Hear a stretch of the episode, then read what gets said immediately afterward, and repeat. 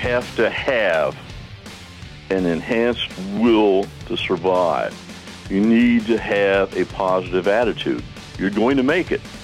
No matter what, you are going to walk out of there if for no other reason than to piss off the mortgage company. Hey there. Welcome back to another episode of Everyday Marksman. I am your host, Matt Robertson, and this is a podcast where we talk about tactical skills for living a more adventurous life. This is episode number 20, and of course, you can find our show notes at everydaymarksman.co. If you're new to the show, then welcome. I am glad you are here. This is a great episode to join us on because I am talking to Mike Moore, a former U.S. Army Special Forces SERE instructor. Now, if you don't know what SERE means, S E R E, that is okay. We're going to cover in the interview. What you should know is that Mike is an expert at surviving in the wilderness, as well as a lot of other skills we didn't get to talk to during this discussion, maybe in the future. Now, among the topics that we cover, we get into mindset of survival and how important that is. We're going to talk about what a good homemade survival kit looks like and what you should be putting in it. And we're going to also dig into some myths and some uncomfortable truths about surviving in the real world. But before we get to that, I have a couple admin items to cover. So shout out to Al Gray in the community for completing the 100 for 30 push-up challenge, which means he did 100 hand release push-ups per day for 30 consecutive days. And I can tell you that takes a lot of discipline to fit that into your schedule. As a reminder, this month's Marksman Challenge is all about doing dry fire practice. So you need to average 10 minutes per day for 30 days. So if you can get 300 minutes of dry practice in over 30 days, you are golden. Make sure you join our community and let us know when you've completed that. Speaking of our community, if you guys have been around for a while, you might have realized that the forum is gone. And that's because we are replacing it with a brand new system that I'm super excited to show you. Announcements to come. But in the meantime, if you go to everydaymarksman.co forward slash community, you can sign up for the waiting list and get notified as soon as it goes live. And one last item I want to throw another shout out to Dan for supporting us via Ko-fi. So if you want to help our podcast out, help our website grow, go to everydaymarksman.co forward slash support. And for the cost of a box of ammo, you could really help us produce content and make things awesome. And as always, if you are pressed for time, you can jump to the last 10 minutes or so and get my key takeaways from this discussion. Let's not hold you up any longer. Let's bring Mike on via the phone.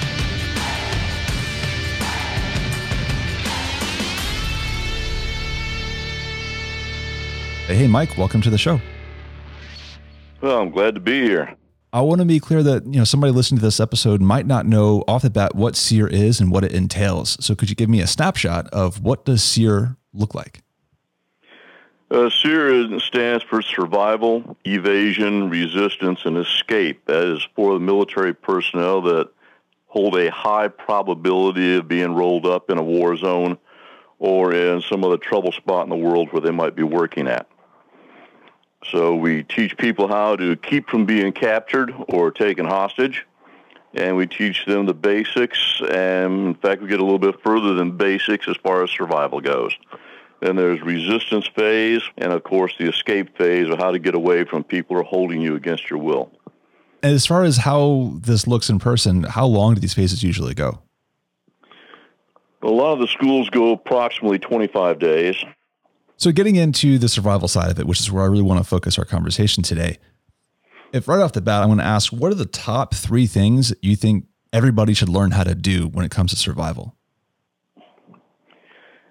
Well, first, they need to learn how to read a map and compass because we have all kinds of stories of people that are out in the woods and get lost. Uh, next thing would be how to build a fire and that can be far more involved than a lot of people believe it is, depending on your situation. And then the next thing I would say is know what is in the area that you can utilize for a food source.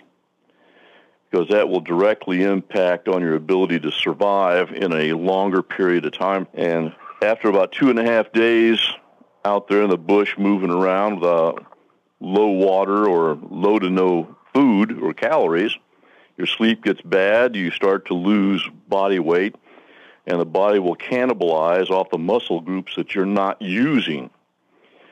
And you'll start to lose focus, and there's a whole laundry list of things that start to happen to you, which directly impacts your ability to stay alive. Okay, so that makes sense. Obviously, you want to be able to navigate yourself around uh, without GPS because that uses batteries. Mm-hmm. You want to be able to build a fire. Now, are you talking like friction fire, or you think you know, if as long as you have something like a lens you could keep nearby to to start that, or even just carrying a lighter? Everybody, if you're going to go out and about like that, should have a lighter. Okay, a Zippo lighter, preferably, because the Zippo lighter, if it's one of the bright, shiny models of the Zippo, you can utilize that for signaling. You can take it apart and use the cotton on the inside where the fuel goes as a fire starter and of course, you've got the sparking capability from the flint and the wheel. So that's an excellent piece of survival gear to carry with you. If you start working with going beyond that and you're using lenses and, and other items like of that nature, you better know exactly what you're doing. Fire starting takes practice. Most people do not practice building or starting fires. And then they get all kinds of confused when the time comes they actually have to show that they can build a fire. Great advice. It's funny because that's actually counter to some of the stuff I've heard in the past where, where people focus on, oh, carry a big lighter and, and because you can buy a box of them for cheap for 10 bucks. Um, but they never talk about the multi-use piece of that, which I think is really important. Anything that you're carrying in the way of an item for personal survival, you should try to have something that has multiple uses. That way you get more bang for your buck. Uh, problems that come up with the Bic lighters, well, if you get into a cold climate, the fuel will turn to slush. The Bic lighter will not work unless you take it and put it under your armpit or in your crotch and warm it up. You'll have spark, but you won't be able to get any fire. And the Bic lighter is relatively easy to crush. So stick with the Zippo, the bright and shiny Zippo. Keep it in your pocket all the time, fueled and with extra flints in there, and you have an excellent piece of equipment to help start a fire. How big should a survival kit be? Wow. Okay, that's a that's a biggie. You know, quite literally, no pun intended. That's a biggie. Uh, it depends on the, the situation you're in. Okay, if you're in the military, you're you're looking at every ounce you put on you is something else you got to leave behind, normally a warmie or, or food. If you're a civilian, you know, it's still a problem because the bigger the kit, something else you have to leave behind out of your backpack. Now, you can spend everything from say around fifteen dollars. Okay, then you've got one here that costs two hundred and fifty. It's the size of a cigar box. You can make a good one out of multifunctional equipment the size of a soap dish. But you have to know what you're doing with the tools that you put in there. If you're not good with the tools, It said if you don't get the chance to practice, then you're looking at one that's probably going to be about two inches thick by four inches by seven inches. Because you're going to have to add some other things in there that are larger so that you can manipulate them accurately when you're tired. What do you think about you know depending also your capacity? So would you have a different more fully featured survival kit in like a vehicle than what you might carry in a pack? Oh yes. Nick Rowe always used to stress three the person carried three kits. One on his person.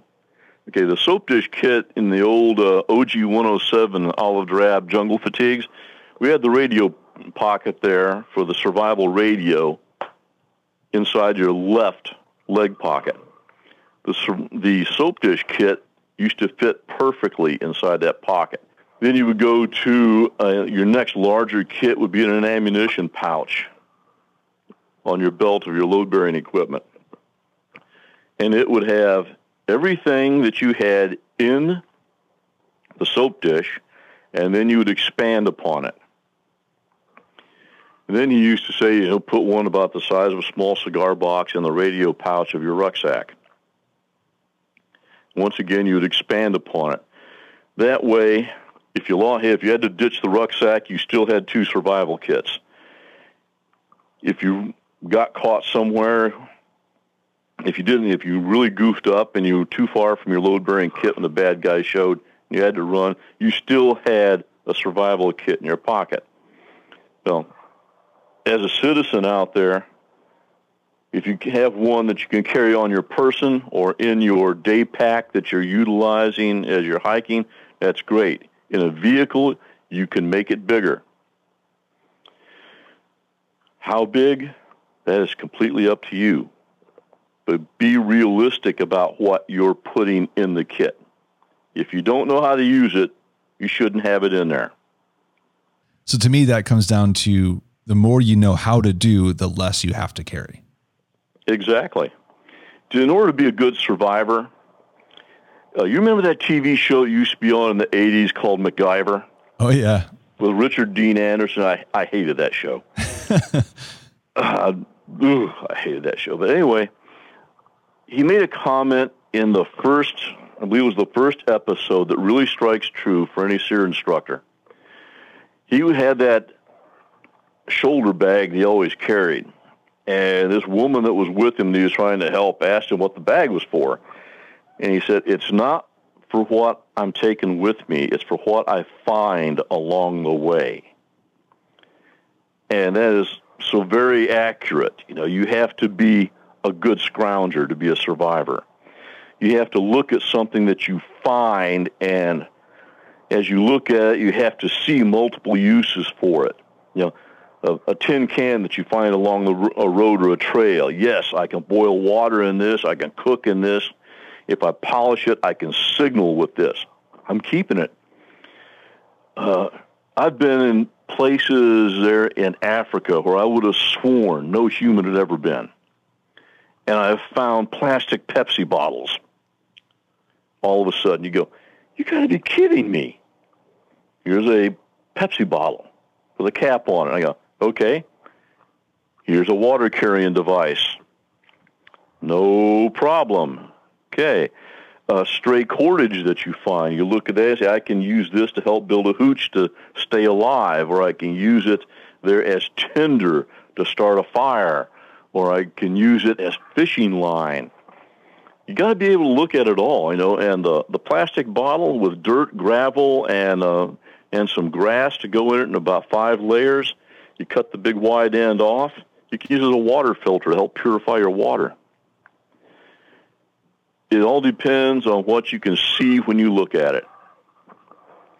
Which comes from experience of having been trying things out. Yeah, you got to try things out. You got to go out into the woods. You got to try things out. Do you know any tools or exercises or activities that people can do to help develop that survival mindset? you need to test yourself. You need to practice it. If you're going to, if you honestly believe you're going to be in a bad situation like that where you have to survive, you need to go out and get, not just read a book, but go out there and practice with the equipment. Learn from somebody. Have an instructor, somebody who's who knows how to do it, that will show you what to do with the equipment. Now that'll breed confidence in the individual and you'll have a lot more of a positive attitude towards being able to survive. So you mentioned build it yourself. What is what an example of something you might build yourself? Well, if I'm going to build a survival kit, first thing I do is I go to the junk drawer in the kitchen, and I look for stuff in there that fits the six or seven categories of survival, as in looking at for fire, food, water, medical, etc. First aid, signaling. I look for stuff that I can get more than one use out of. Picture frame hanging wire is excellent for traps and snares. It can also be used to bond an improvised spearhead onto a stick if you need to have one. It can be used to help build a hooch for you to live under to get out of the weather a good, really good one is parachute cord. If you have about 30 meters of parachute cord, you can build virtually anything. You can cut the ends off it if they're fused, and then you have, depending on the type of paracord, upwards of eight different strands on the inside of it that you can use to sew up equipment, sew yourself up if you're injured, etc. Signaling, we talked about the Zippo lighter. Look for a signal mirror. Okay, I go through there to the junk drawer, and I've got, after all my time in the military, I've got all kinds of crap laying around in the garage. I go out there. What do I have out here that I might be able to use in the kit? Okay, I've got uh, knife blades for a tile knife out here. Okay, there's a knife right there, a knife blade. I can put that in the kit.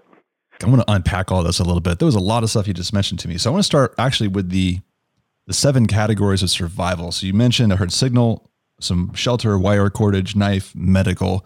Um, kind of let's go through what what are the actual seven categories. Just kind of list them out. Okay, the first one is water. You need to have something to carry water. The general rule of thumb is three days without water and you're dead. Well, that's not exactly true. That's a generalization. There have been people who have lasted 26 days on just one cap, canteen cap of water.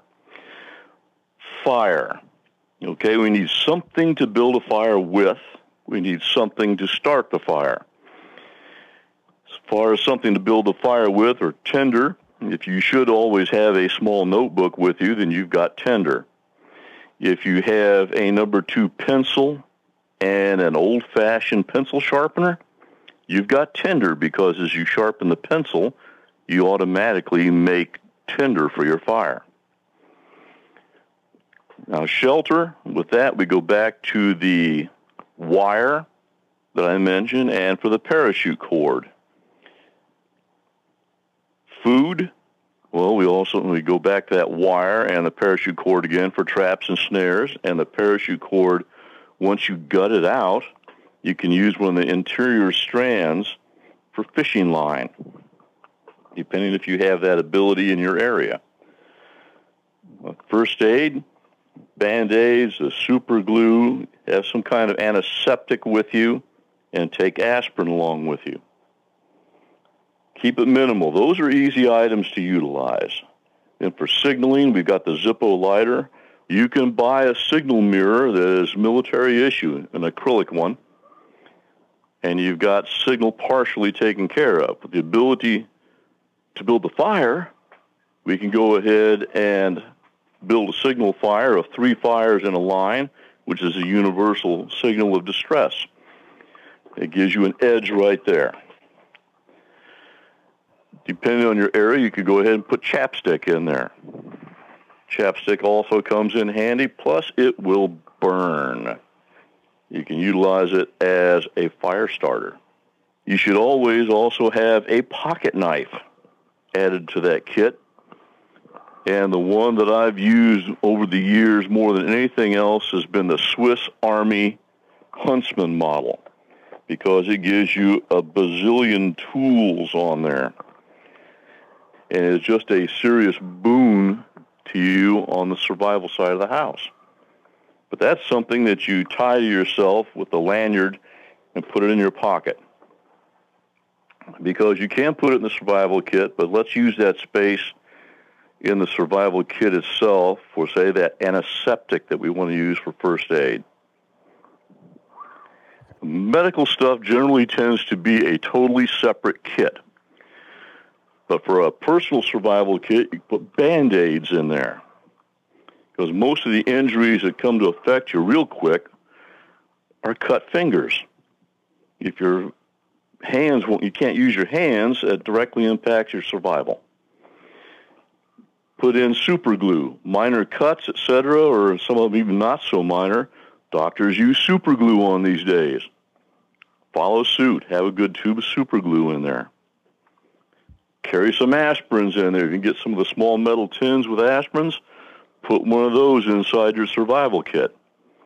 Aspirin is, like they say, a wonder drug. It can be used for a wide variety of things. So follow up on the on the pocket knife thing. So I think everybody has the idea of carrying around like a Leatherman or some kind of multi tool or a Swiss Army huntsman. Um, is there a place for like a fixed blade knife in this? Actually, if you have the capability of having a fixed blade knife with you, you should have one. If you are cleaning and preparing game animals, The Swiss Army knife or the Leatherman tool can do it, but quite naturally, you're going to get fur, skin, blood into the mechanical parts of those devices, and it, it'll rot. That can end up drawing predators to your location, or it can actually, if you don't get it cleaned out and you continue to use it, it could get into some of your food and make you rather ill. So, yeah, a good sheath knife, approximately four inches long, would be fine. It needs to be a knife that has a full length tang. You can get a good one that's from uh, Ontario Knife. There, it's called the TAC 1. It's relatively, compared to most knives on the market, it's relatively inexpensive. It holds a good edge, and you can beat on it all you want to. And it's perfect for this type of situation. I use one myself.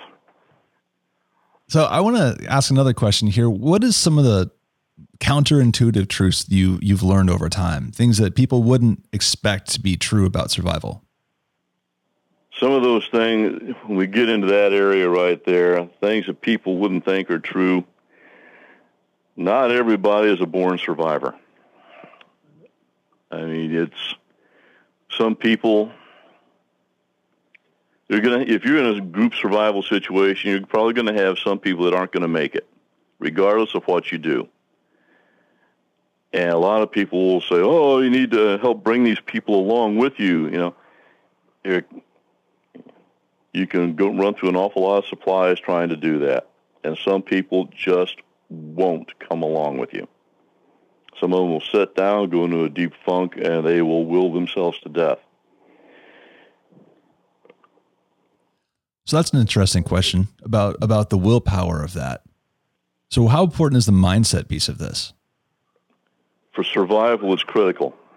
You have to have an enhanced will to survive. You need to have a positive attitude. You're going to make it. No matter what, you are going to walk out of there if for no other reason than to piss off the mortgage company or uh, the story that's commonly used is the guy that crashed out in Death Valley in a light plane and crawled his way out after a phenomenal amount of time. And he did it because the thing that drove him on was supposedly that he was going through an exceptionally ugly divorce and he wasn't going to let to have that vile let that vile woman have all of his stuff. It's what drove him on. For the average citizen, Hey, carry a picture of your loved ones with you, your kids, heck, your dog or cat. Somebody can look at it and say, I'm going to stay alive so I can get back to my girlfriend, my wife, my kids, etc. It gives you a focal point and it gives you the urge to continue to march, to get out there and get home. You know, the mind can take you farther than the body thinks it can go. You have to have the determination. If people say, oh, I can't do it, I can't do it, well, you're talking yourself into not being able to do it. You got to have the fire in your in your belly. There's no such thing as being a guaranteed that you're not going to make it. It'll be difficult, may be very hard to, but you can do it if you're determined. So, from what you've seen, what is usually like the most common thing that gets people? Ooh.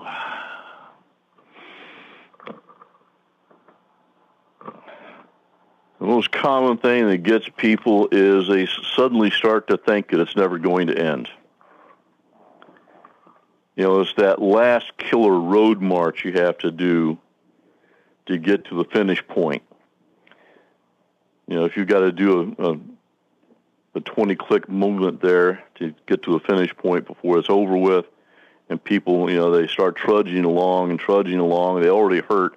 They've been doing this for how many days now? And it just starts to build up on them like it's never going to end. It's never going, if I, you know, if I just decide, if I just sit down and rest for a little while, well, they'll never get back up. If they don't keep moving, they'll never get back up. Hmm, that, I mean, that's really, I'm, I'm trying to think about that one. That's a really interesting point. And what I'm envisioning is kind of these, even outside of survival situations, but any kind of high stress or people kind oh. of lose context and they start just thinking, "Well, this is always happening to me," or they get really negative self-talk about it versus just nose the grindstone and keep making it happen. If you got someone with you that starts into that those negative comments, you need to shut them up quick. Or that'll spread too. It spreads. It will spread. You'll have people that were doing great, and all of a sudden, you know, they'll be hearing this joker say this stuff, and they'll start to dwell on it, and the next thing you know, you've got two people making a comment, and it spreads, and adversely affects everybody's ability to make it to the finish line. You got to cank it as fast as you can. So that was kind of one truth right there was that not everybody's going to make it because not everybody has the right mindset. Um, what else? What else is kind of counterintuitive to most people? Uh, there is a mindset out there right now that no matter what, someone's going to come out and find you. That's not going to happen. Okay?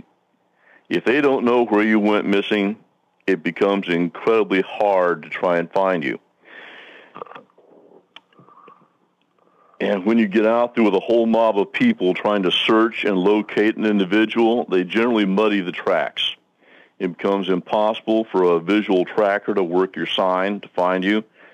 It adds so much scent overlay there, it becomes kind of very hard and very difficult for the dog if they're using a tracking dog. And it depends on how well that dog historically has, pro- has uh, proven itself in the ability for scent tracking. So the majority of the time, you cannot get out there and say, "Oh, they'll have an airplane overhead looking for me," you know, and by tomorrow, or we'll have people out here looking for us. You cannot trust that happening. So if you're going to stay alive, you're going to have to primarily defend on what you have on you and what you know in the way of survival.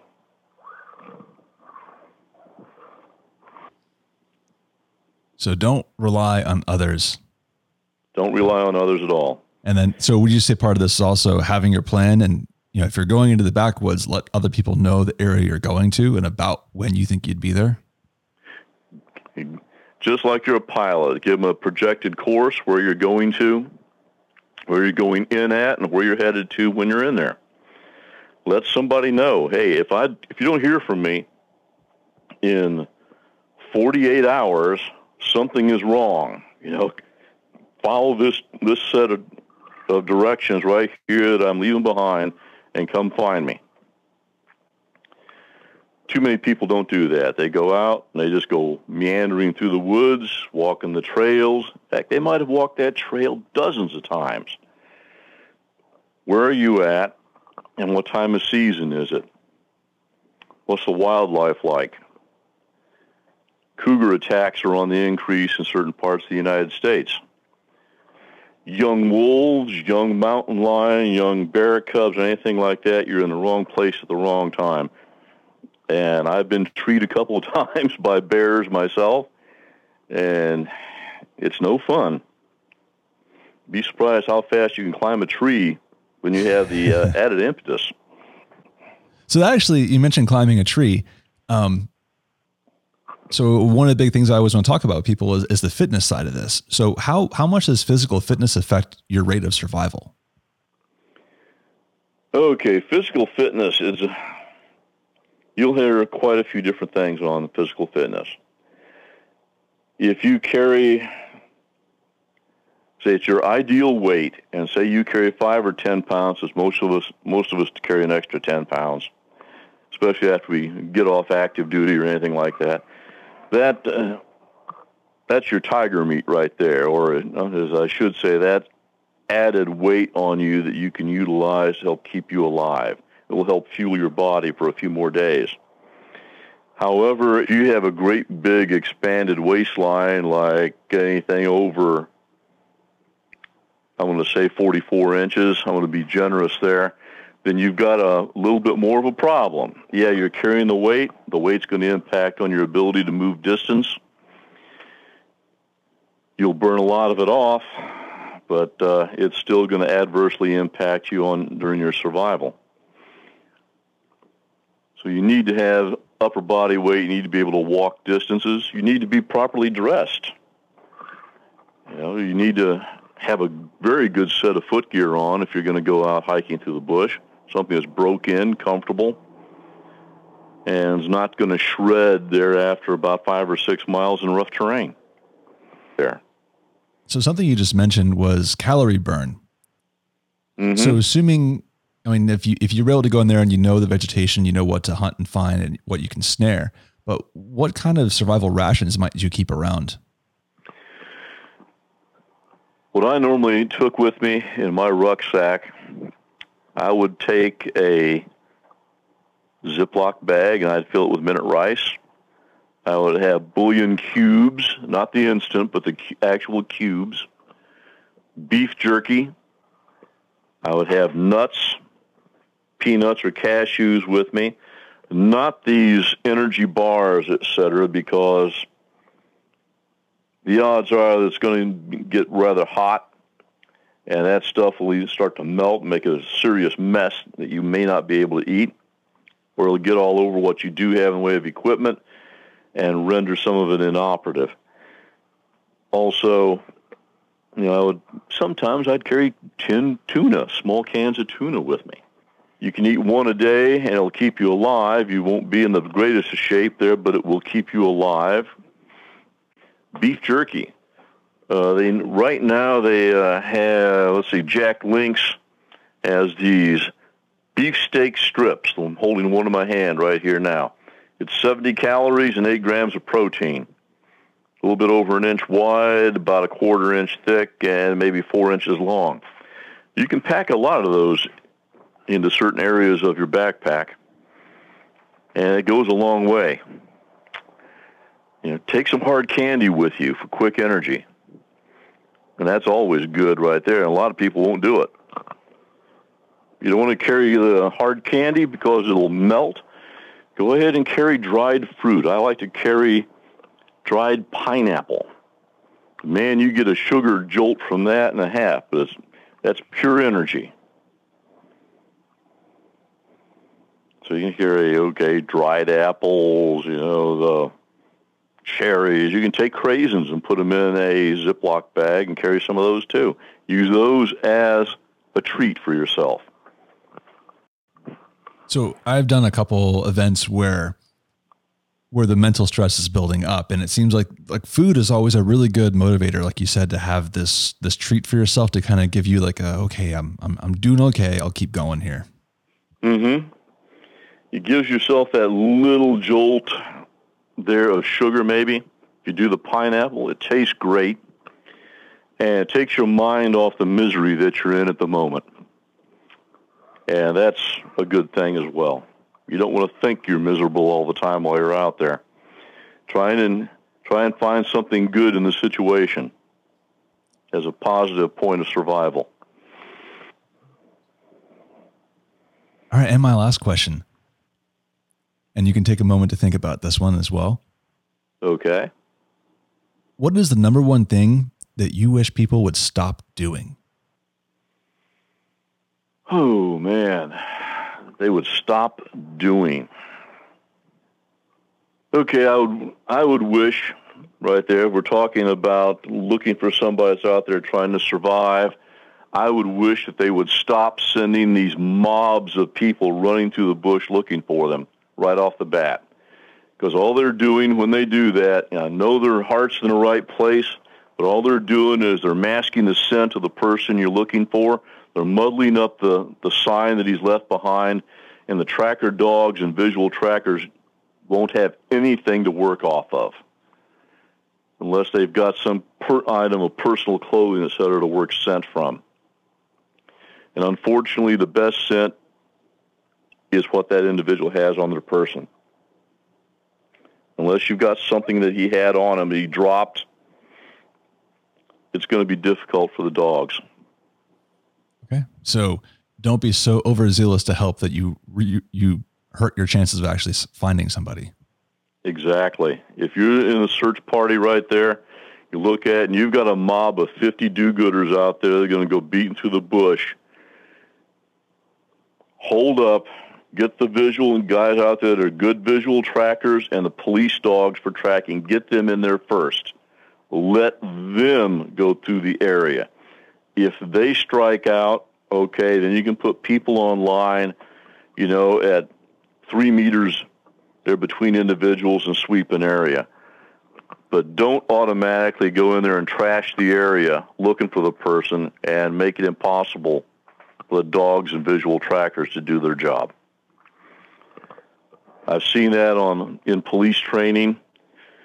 I conducted a, uh, an operation there with the police in North Carolina back in the 80s, and that was the first thing I saw that happened right there. You know, the mob went through the area, and then the dogs came, and the dogs were just there. I mean, they're they didn't have enough to work because the mob had totally destroyed the area as far as their usage goes we actually did find the individual after that with uh, basically with some basic visual tracker operations of expanding the perimeter.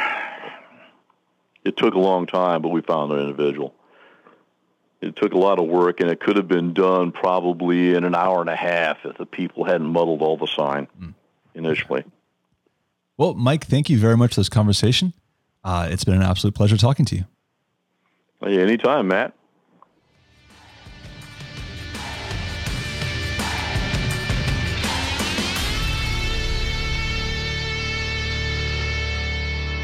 Okay, let's talk about two, maybe three key takeaways from this discussion with Mike. I thought it was very interesting, and there's a couple things here that I think just stood out to me, something I've never actually heard anybody say before. Starting with number one, not everybody is going to make it. Now, that's not meant to be dark and disheartening. What it's meant to tell you is that you need to surround yourself with people and develop in your own mind people with a good mindset of a can do attitude and can make things happen. When times get hard, it's the people who have this mindset that this is never going to end. Oh, this is dumb. And they just want to collapse. That mindset is contagious. In a survival situation, whether you're lost in the woods or it's just a natural disaster, you need to keep your mind engaged and focused on staying positive and knowing that you're going to make it. The people who are not doing that, all they're going to do is start eating supplies and they're just never going to recover. And that's not a situation you want to be in. So that was number one. Number two, you need to get out there and practice. You're never going to learn all of the survival skills that are out there just by reading a book. And I know I'm bad about this. I read a book, I watch a YouTube video and think, oh, hey, I got this. But you know what? I don't got this. A lot of the times, doing it for real is significantly more difficult than doing it in your mind. Key example of this one, even though it's pretty recent and it's not even that difficult, was the Survival Fire Challenge. When I did that one a few months back, all I had to do was start a fire using my fire steel and some tinder and my little metal folding stove. And I had to boil water on it. And you guys can find that back in the community pages.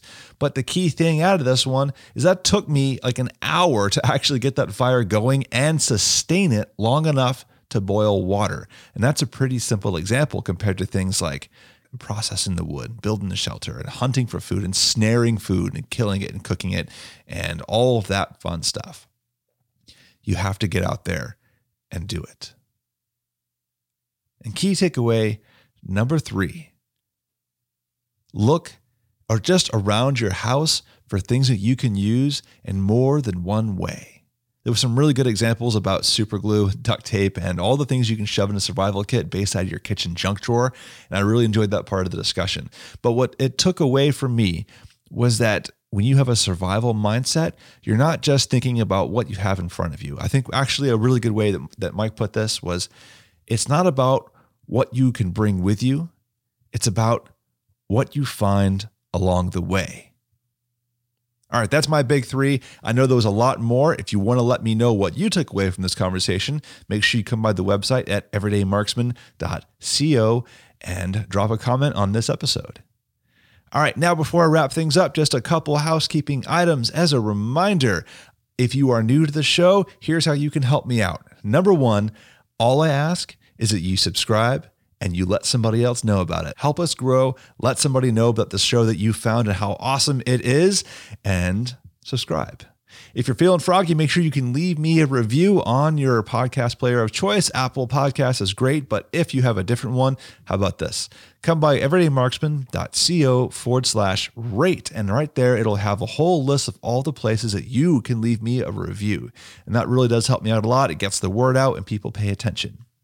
If you have been with me for a while, then make sure you come by the website and sign up for our community because you know what? We're all in this together. And lastly, if you really want to help me out, come by everydaymarksman.co forward slash support. And that will take you to our Ko-fi page where you can help us keep producing great content. All right, that is it for me this week. I hope to see you next week. And until then, take care of yourself, and I'll see you out there.